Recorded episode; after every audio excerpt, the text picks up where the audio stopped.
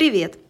Это подкаст «Давайте уже не о работе», и сегодня мы снова ведем выпуск с моей соведущей Лисан. В этом выпуске мы обсудим, в каком возрасте оптимально начинать работать, расскажем о собственном опыте и обсудим результаты проведенного нами опроса на эту тему. Привет, Лисан! Привет, Ксюш! Расскажи, во сколько лет ты начала работать, кем ты работала, какой это был опыт, позитивный или негативный, почему именно в таком возрасте ты впервые пошла работать? Ну, смотри, я начала работать рано, а, я работала и работаю с 14 15 лет. Мне было 15 лет, я уже работала на двух работах после школы. То есть все после школы шли гулять, играть, а я после школы шла на работу, а потом могла еще и на вторую работу пойти. Ну, то есть у меня такой уже большой... Ну, получается, мне сейчас 32, и половину своей жизни я уже работаю. Первая работа была связана с журналистикой. Собственно, этот путь я и продолжила в дальнейшем. Я работала в газете, вела собственную колонку. Она, конечно, была такая детская, наивная, была про здоровье. Я брала какие-то рецепты из интернета, но все же это была официальная работа, я работала по трудовой книжке, ходила в редакцию, и для меня это была прям такая гордость, что вот я такая еще там ученица какого-то класса, но уже востребована как журналист. Мне кажется, это тоже стало таким, ну, такой причиной, что я поступила на журфак, потому что мне казалось, что это вот прям мой путь. Денег там, конечно, особо не было, это скорее было для интереса, потому что мне это нравится, для какого-то собственного позиционирования. Вторая работа была связана именно с деньгами. Я работала, чтобы у меня были свои деньги, чтобы я сама могла покупать себе какие-то вещи. Я работала продавцом фудкорта в Татнефть-арене, когда шли хоккейные матчи. Я работала в хоккейный сезон, и каждый матч приходила в Татнефть-арену и продавала там чай, воду, кофе, пирожки какие-то. Но это была такая работа, где я получала очень хорошие деньги. Ну, не все взрослые получали такие деньги. Я смогла там себе покупать все, что хочу. И, в принципе, в первый раз раз купила, помню, э, шубу себе там в 17 или 18 лет, съездила в Турцию отдыхать. Ну, то есть это была прям вот такая денежная история. О, слушай, ну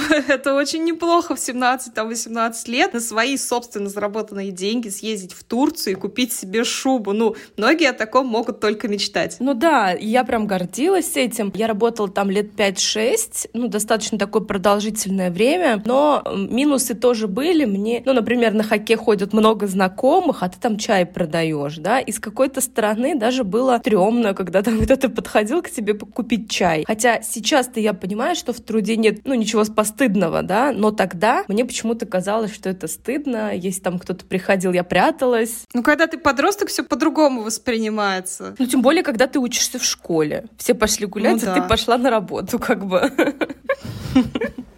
По поводу позитивного, негативного, для меня все-таки позитивный опыт и там, и там. Тебе какие-то прям практические навыки для последующего твоего карьерного пути это все-таки дало? Ну, смотри, я считаю, что какая бы ни была работа, даже если она не связана с твоей сферой в дальнейшем, тебе работа все равно что-то дает. Вот в любом случае ты какие-то э, скиллы себе нарабатываешь, да, какие-то навыки забираешь. И в моем случае мне казалось, что это круто в газете работать, работать. А в случае с продажей, ну, ну это какая-то коммуникация, работа со взрослыми людьми, которым уже там по 40, по 50 лет там были работники. То есть я была самая молодая. И, конечно, это мне дало навыки именно коммуникационные. Ну вот, кстати, у меня тоже в вопросе. Очень много людей именно отвечали с той точки зрения, что это им позволило не бояться в последующем общаться с людьми, заводить разговоры, но мы к этому еще вернемся. У меня ситуация другая. То есть э, у меня мама работала с 16 лет. Она мне всегда говорила, что я не хочу, чтобы ты свое детство, свои вот э, юные годы тратила на работу, поэтому я хочу, чтобы ты начала работать как можно позже. Ну, то есть, закончив институт. Поэтому впервые на прям полноценную работу я устроилась 22 года, когда закончила вуз и пошла работать по специальности. Но вообще в целом зарабатывать я начала значительно раньше. Мне было, наверное, 18-19 лет. Наверное, 18, да. А что делала? Я стала работать копирайтером, как бы это интересно интересно не звучало, примерно тем же, чем я занимаюсь сейчас, только сейчас это намного стало круче, серьезнее, ответственнее. Тогда про копирайтинг мало кто знал, то есть это было 12 лет назад. Я просто, будучи студенткой очного отделения, хотела зарабатывать, но я не хотела зарабатывать ущерб учебе. Вариант идти куда-то там вечером, уставать, э, не высыпаться, потом заваливать экзамены и зачеты меня вообще не устраивал. И долго-долго искала в интернете, нашла такой вариант, зарегистрировалась там на бирже копирайтинга, начала писать. Заработала первые деньги, купила маме подарок, купила потом себе телефон. Я не могу сказать, что это были какие-то большие деньги, но сам факт в том, что я нашла что-то оригинальное, уникальное, которым мало кто занимается. Я верила в то, что это потом будет круто. Ну, я верила в то, что вот эта идея будет крутой. Блин, так и случилось. Ну, слушай, это действительно круто, особенно вот столько лет назад. Я даже не знала, что такое существует, например, тогда. Тогда все работали либо продавцами, но даже не продавцами-консультантами, потому что, по-моему, даже торговые центры, они появились чуть попозже. Ну, может, я ошибаюсь, конечно, да? Ну, не все. Там, там по-разному было. Какие-то уже открывались, какие-то еще нет, и все равно это был немного другой формат, нежели сейчас. Да, это было не так популярно, и популярно были листовки, какие-то продавцы, вот еще что-то такое, официанты. То есть это вот спектр работ, которыми можно было заняться, был действительно маленький. И то, что ты в этом хаосе нашла копирайтинг, ну это вообще круто, я считаю. Да, получается, что я практически у истоков стояла, у истоков копирайтинга в России, как вот он закладывался, развивался и каким становился. Я весь этот путь прошла. Я потом, когда закончила институт, я такая, ну вот, ну это подработка. Закончила институт, пошла работать по специальности, я поработала юрисконсультом, потом я ушла работать в госструктуру, я работала в суде, там дослужилась до советника юстиции, потом я оттуда ушла и думаю,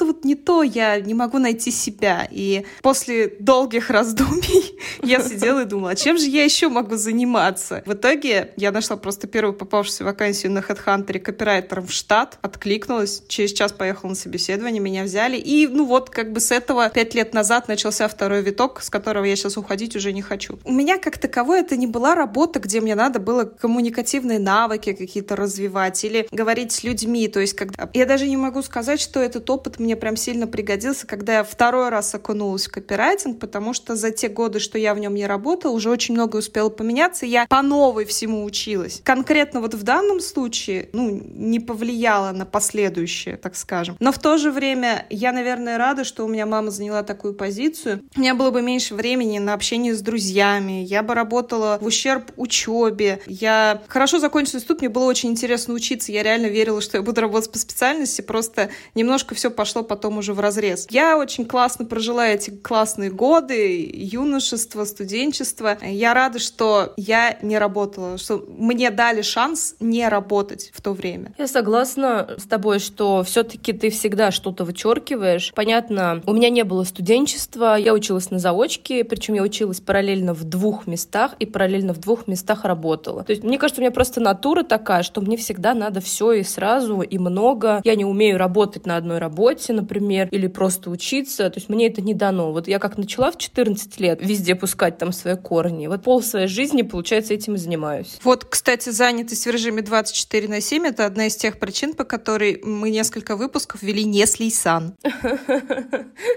Ну да. А еще знаешь, я что хотела сказать? Вот мы все знаем про hard skills и soft skills, да? Ну, проговорю, да, для тех, кто не знает. Hard skills — это, ну, такие твердые какие-то навыки, умения, которым можно научить. Ну, например, там инженерия, это медицина, то есть то, что можно изучить и наверстать. Есть soft skills, то, чему тоже говорят, можно научить, но это скорее такие человеческие качества, там, коммуникация, эмпатия, умение строить диалог. Но есть еще третий вид, он называется трансфер transferable skills от слова трансфер. Если переводить, то это передаваемые навыки. И вот когда ты говоришь, что ты ничего не получила, можно подумать конкретно вот про transferable skills, вот именно про эти передаваемые навыки. Это те навыки, которые мы как будто бы не замечаем. То есть у тебя в любом случае есть то, что ты, например, делаешь быстрее других. Вот ты смотришь на кого-то и думаешь, ну что он там возится? Я бы это сделал уже за полчаса. И вот у нас у всех есть что-то такое, такое. И вот это относится именно к transferable skills, и мы это всегда переносим из одной работы в другую работу, в учебу. И вот про них тоже нужно не забывать, потому что мы часто оцениваем себя по каким-то профессиональным и личностным навыкам, но вот именно вот такие вот неуловимые навыки тоже нужно иметь в виду. Ну, скорее всего, да, они есть. Я их уловить не могу, поэтому я говорю, ну, вроде как бы ничего и не дала. Как минимум, умение найти в этом хаосе и в этом небольшом количестве предложений движений то, предложение, которое вообще-то в итоге стало твоим профессиональным путем, пусть и через пять лет. Понятно было, что чтобы развиваться в этой сфере, надо отказаться от всего остального. На тот момент я думала, ну, я пять лет учебы потратила на юриспруденцию, бросать только сил вложено. Вот он диплом лежит у меня. Как я могу это бросить? А потом вот взяла и бросила через три года, подумала, не, это все чушь собачья, я хочу заниматься тем, чем я хочу заниматься, потому что у меня это действительно получалось. Ну, смотри, а вот, ну, вот это изучение юриспруденции, ну, тебе же, скорее всего, помогли в копирайтинге. Меня вообще на работу на первую копирайтинг взяли именно из-за того, что у меня есть юридическое образование. Потому что это был сайт страховой компании, в которой я впоследствии еще и в штате работала. Так угу. интересно совпало. Меня и туда же взяли, потому что я до этого в агентстве работала над их сайтом. Это мне помогло в том случае. Очень сильно помогло. Мне, в принципе, юридическое образование очень сильно помогает по жизни, потому что это, как я уже до этого говорила в других выпусках подкаста, это одно из базисных образований. Для обычного человека вот этот нормативный язык, который ты читаешь в документе, он может быть абсолютно непонятным. А я читаю, я сразу могу оттуда вытянуть суть. И мне это тоже помогает в моей работе, потому что я пробежал с глазами по тексту просто за 10 секунд, и я сразу выхватила оттуда суть.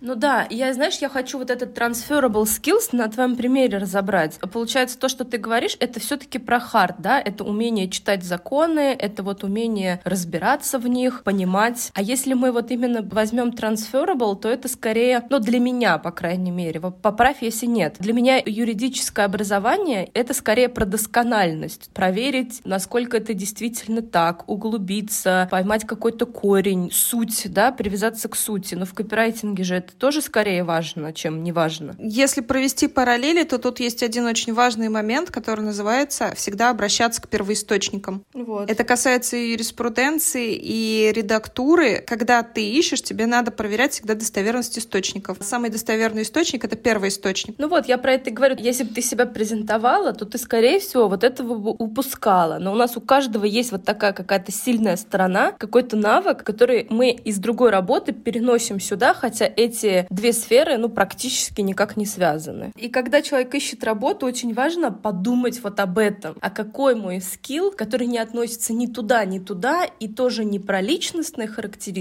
но я его все-таки могу перенести. А он есть у каждого. И даже когда человек говорит, мне эта работа ничего не дала, лучше подумать о том, что она дала. А все-таки она что-то, вот хотя бы маленькое, такое переносимое, все равно дала. Очень интересно. Смотри, я провела опрос. Я проводила опрос в группе копирайтеров, редакторов и маркетологов, и я задавала несколько вопросов. Первый вопрос у меня был, во сколько лет вы начали работать? Примерно 35% опрошенных начали работать до совершеннолетия, то есть до 18 лет. Остальная часть, соответственно, после 18 лет, и самое позднее — это 23 года. Ну, то есть, видимо, тоже после окончания вуза. Угу. Следующий вопрос был, это было осознанное желание или необходимость? В данном случае у нас 60 56% опрошенных сказали, что они сами захотели, то есть это был их личный выбор, и у 33% это была все-таки необходимость. Дальше я спрашивала, что это была за работа, какая была должность и какой был уровень зарплаты. И вот здесь уже очень интересно все, потому что, например, один из людей работал дневным диджеем. О, интересно. Классная творческая профессия. Много ответов про косметику по каталогам. Avon, Oriflame, Faberlic. Кто-то же эти же деньги заработанные спускал на ту же самую самую косметику. То есть ты просто в ноль выходишь, продаешь другим, на вырученные деньги покупаешь себе же косметику. В принципе, для девочки-подростка это классный вариант, да, когда Мне мама кажется, косметику не покупает. Также работали журналистами люди, корреспондент газеты и телевидения в молодежном СМИ, вели колонку для детей и подростков тоже. В университетской газете журналистом на полставки работал человек. Работали даже лаборантами на кафедре в университете. Работали в отделе международных отношений в университете. Кстати, очень многие мои знакомые начинали карьеру, работая в университете. То есть после первого курса поработали в приемной комиссии, потом еще в какой-то отдел пошли, потом там на кафедре где-то поработали лаборантом, стали развиваться, участвовали в конкурсах, в студенческой лиге. И оттуда, кстати, сейчас уже пошли работать в правительство. То есть вот такой вот старт mm-hmm. был, вроде там проводишь студенческую весну, какие-то мероприятия, потом раз-раз-раз, и ты как-то уже оказался в Министерстве молодежи и спорта, и занимаешься уже вот такими вот серьезными вещами, серьезными делами. Такие истории, они меня прям вдохновляют. Вот очень интересно. Актер-аниматор в аналоге усадьбы Деда Мороза. Я играл злодейку в новогоднем спектакле и развлекала детей на сказочной тропе. Это очень классный творческий вариант, мне прям нравится. Многие расклеивали объявления, рекламные рассылки делали, вот то, о чем тоже ты говорила, да, действительно, одно время это было очень популярно, я очень часто такое могла видеть. А сейчас, кстати, если ты посмотришь на тех, кто расклеивает объявления, это в основном взрослые люди. То есть студент уже не пойдет расклеивать объявления, потому что очень много вариантов заработка других. Ну да, да, действительно. Сейчас возможностей стало намного больше, намного больше. Я планирую следующий выпуск подкаста писать про минусы фриланса и удаленной работы. Я сейчас хотела сказать о том, что сейчас очень много вариантов появилось работать, не выходя из дома. Пару часов уделять, и даже тебе не надо ходить по подъездам, клеить объявления. А раньше таких вариантов, конечно, не было. Ну, знаешь, как очень хорошо сыграла пандемия на это еще плюс. И до пандемии было очень много вариантов, а после пандемии даже все, кто был против удаленки, все уже согласились и приняли тот факт, что можно людей набирать вот так. Знаешь, лучше всего тот факт, что приняли закон о дистанционной работе. Многим сотрудникам, которые уже до этого работали удаленно, их, например, ну, не могли оформить в штат, теперь смогли оформить штат, и они работают официально. Ну да, с одной стороны, а с другой стороны, конкуренция, конечно, возросла. То есть, если раньше конкуренты были только твой город, а сейчас вся Россия и даже, может быть, не Россия. Поэтому, ну, Нет, теперь опять стороны. Россия, все, не, не переживай. Ну ладно. Все, конкуренция ограничилась э, границами одной страны. Но зато было сколько людей, которые работали за рубежом, а сейчас, наверное, вернулись. Да, конкуренция усилилась. О, мне очень нравится. Я работал промоутером с зарплатой в пол пирожка. Малыш. Вау! Занималась консультациями по получению шенгенской визы в Германию. Очень многие тоже, кстати, пишут вариант, работали именно, писали контрольные рефераты и курсовики для студентов. Коллеги, привет, я с вами, я тоже этим занималась. Девушка говорит, что она пела на свадьбах. У нее отец музыкант. О, он участвовал при проведении свадьбы в качестве музыканта. Одна Прикольно. из певиц отказалась за пару дней до мероприятия, и чтобы никого не подвести, папа взял свою дочь, и она выступила на свадьбе. Очень интересно. Я думаю, дочка была рада такой возможности. Я думаю, да, наконец-то выступление серьезное. Мне очень нравится читать такие истории, от них прям веет таким позитивом и неподдельными эмоциями. Это очень круто. Особенно вспоминать потом. Да. Очень много также людей пишут про работу в общепите или продавцами в магазине продуктов. А в общепит это официанты, посудомойщики, продавец-кассир, повар, все в одном. Кто-то работал почтальоном, гардеробщиками, бухгалтерами, воспитатели в детском саду, проведение интервью, раздача арестовок. А для кого-то, как и для меня, первой работой стал копирайтинг. Тоже привет коллегам. Был ли это позитивный или негативный опыт? Вот здесь вот 90% говорят, что опыт был позитивный. И только у 10% опыт был негативный. Это тоже, по сути, радует, потому что, ну, 90% это серьезная цифра. С учетом того, что я очень часто слышу какие-то жуткие истории про работу, и у нас вообще весь подкаст построен, по сути, на этих жутких историях про работу в большей части. А вот такая вот нота позитива, видеть 90% позитивного опыта от общей работы, работы, она меня очень сильно радует. Как ваша первая работа повлияла на дальнейшую карьеру? 40% ответили, что она помогла, 60% ответили, что никак не повлияла. Но мы-то уже с Лейсан знаем, что если человек говорит, что она никак не повлияла, то на самом деле она повлияла, просто ты об этом не знаешь. Ну да, просто надо проанализировать. Ну, а может, не надо, если не надо. Но мне просто всегда интересно провести этот анализ, и всегда что-то вылезает. И последний вопрос у меня был. Дать комментарий развернутый, если есть что рассказать про свою первую работу. Очень много людей говорят о том, что первая работа дала уверенность в себе, ушел страх начать разговор, первый пойти на контакт, понимание базового принципа построения продаж, бесценный опыт общения с разными людьми, умение брать на себя ответственность, выстраивать отношения с людьми, которые значительно тебя старше и выше тебя по статусу намного. Также это ощущение независимости. В данном случае я понимаю, что ранняя работа и получение дохода, независимость материальная от родителей, она очень хорошо влияет на сепарацию. Позволяет просто быстрее через нее пройти. Ну, с одной стороны, да, с другой стороны, смотря что он делает с этими деньгами потом. То есть, если он это все приносит и отдает маме, то как бы наоборот способствует, да? А вот... Да, да, да. Поэтому, смотря что делает с деньгами, которые заработал. Вот мне нравится. Я получил паспорт и захотела попробовать получить собственные деньги. Пошла на биржу труда, проработала месяц, купила себе всякой ерунды и была счастлива. Ой, классно. Люблю Мне таких прям нравится. людей. Я такой вот позитив, знаешь, я была счастлива, я купила всякой ерунды. Что тебе еще надо в 14-15 лет? Ну, серьезно, купить всякой ерунды. И, и просто быть счастливым. А что, если мне в 31 тоже надо купить всякой ерунды, чтобы быть счастливой? Мне в 30 тоже хочется купить всякой ерунды и быть счастливой. Короче, мы знаем способ вернуться в 14 лет, купить ерунды. Мы знаем секрет счастья. О, никак первая работа не помогла. Я начала работать с продавцом, а сейчас я редактор. Здравствуйте, я начала работать с юрисконсультом, а сейчас я редактор. О, это ты? Это я. А вот, классно тоже мне нравится. Я поняла, что я могу сама зарабатывать тем, что мне в кайф. С тех пор только так ищу работу. Вот, вот, вот это прям очень круто. Вот это вот всем надо запомнить и стараться к этому стремиться. Работать, кайф. Ну, в завершении уже последнюю тему я вытащу из запроса. Ради интереса начал писать статьи, еще будучи школьником. Затем это стало подработкой во время учебы в ВУЗе. Со временем дошло, что моя специальность бесперспективна. И с тех пор я развиваюсь в копирайтинге. Вот просто бро. Вот I know what you feel, bro.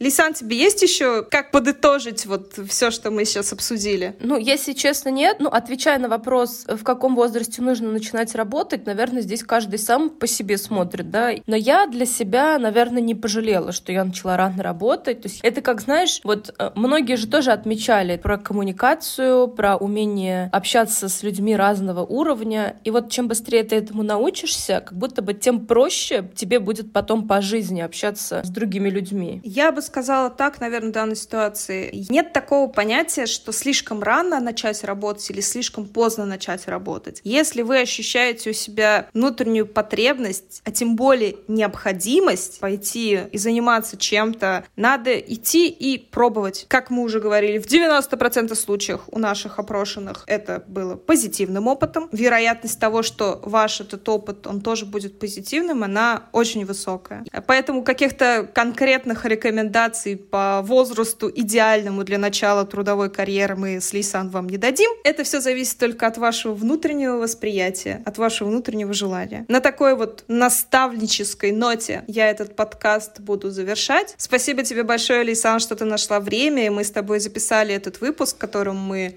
долго и давно готовились, и мы действительно готовились. Спасибо тебе большое, Лейсан, за интересный разговор. Пока-пока, до новых встреч. Спасибо тебе, пока.